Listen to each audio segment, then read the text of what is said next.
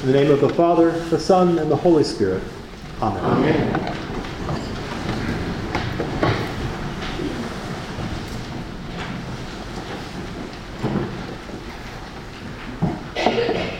This has certainly been an interesting weekend in the life of the church.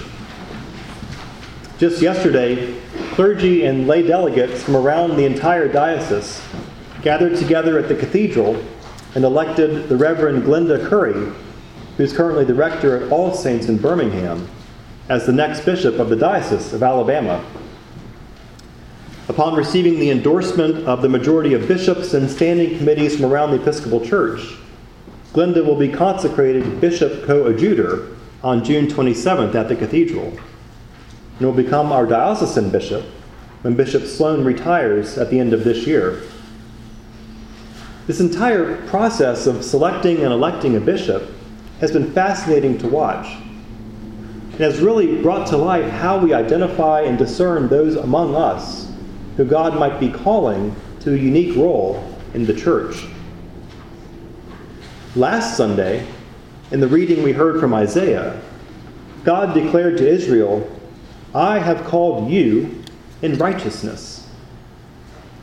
That fits right in with this section of John's Gospel, where we hear this morning the evangelist's account of the call of the first few disciples.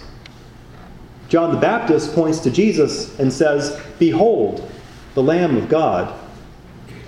Two of John's disciples hear this, stop following John, and they are called by Jesus to follow him. They hear that Jesus is the promised one, and they are called by him to follow, and the rest is history.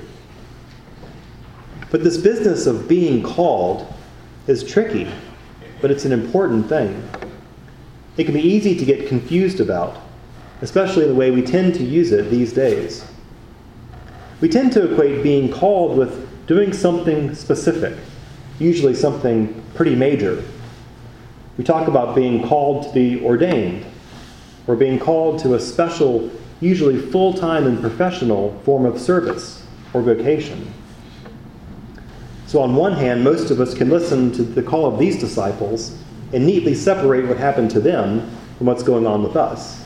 After all, they were the ones who were called. We're just ordinary people. So we're safe from all that, right? People who come before the Commission on Ministry for interviews for ordination sometimes struggle with this idea of being called. Sometimes they've had very powerful experiences of the presence of God and think that means they have to do something new and different. For Episcopalians, that usually means to get ordained. Others think it might be a good idea to get ordained, but they're not really sure if they're called, whatever that might mean. So they end up dreading having to talk to the Commission on Ministry because they know that they're going to ask them about that. They think they ought to have a better answer than the one that they have. But the fact is, both of these ways of looking at and for a call from God miss the point. There, now, there is such a thing as a special call to a specific ministry or type of service. But that's not the way the word is usually used in the Bible. And that's not really going on in what we just heard. And that's not usually what's going on when God calls us.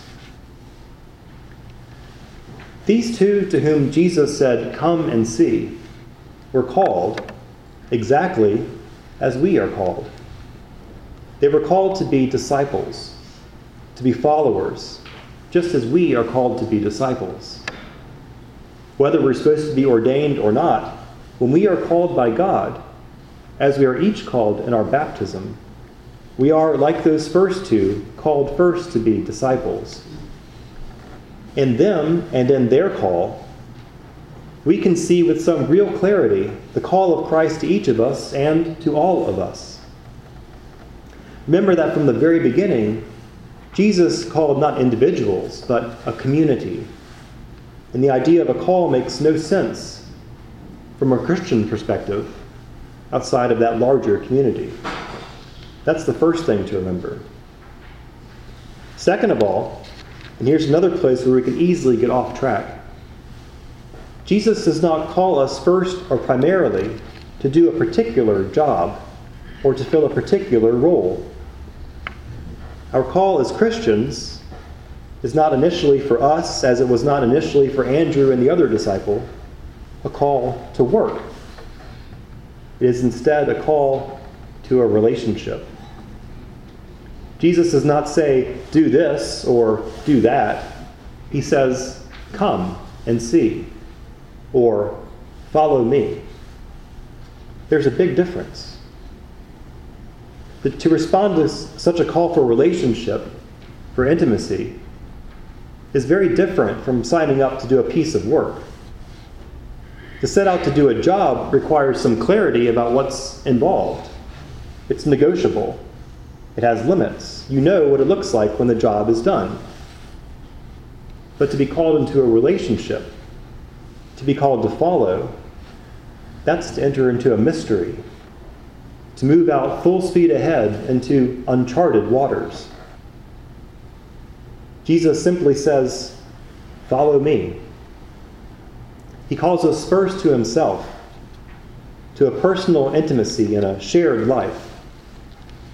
That's what matters, and that is to be central. If we look at Jesus' call from the perspective of what is left behind, it's a call to repent. But if we see it from the perspective of what comes next, it's a call to seek Him first and to know Him, and to make that relationship the central focus of our lives. Those first disciples were not called to go somewhere in particular. They were called to go anywhere that Jesus might lead. They were not called to renounce this thing or that thing, but to be able to walk away from everything and anything. For only then would they be free, and only then would their lives fully belong to Jesus. This is often why a sense of call can be both frightening and frustrating. We might know something very powerful is going on, something that has to do with all of our life and much more. But then, because we live in a society that insists that for something to be valuable, it has to produce, we start looking for what we are called to do. But especially at first, we are called to get to know God and Jesus a little better. We need that before we can hear much else. It's time to listen, and it's time to wait. So, with the disciples, they stayed close to Jesus for a while.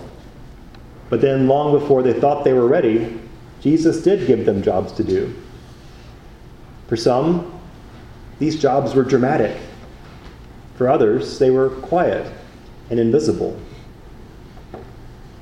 The call to Jesus will always, in one form or another, find its expression in some form of ministry. But that call comes first. There can be no real, abiding, and sustaining ministry without relationship with Christ, without obedience to Him as He calls us to Himself. We are all called to be disciples. That call came with our baptism, and that call to relationship and ministry will haunt us, and it'll track us down. It'll trouble our sleep and whisper in our ears at the worst possible times. It'll grow stronger and weaker and stronger again. It may seem to go away, but it will always come back. Because the call to follow Jesus is the call to life, to joy, and to true peace.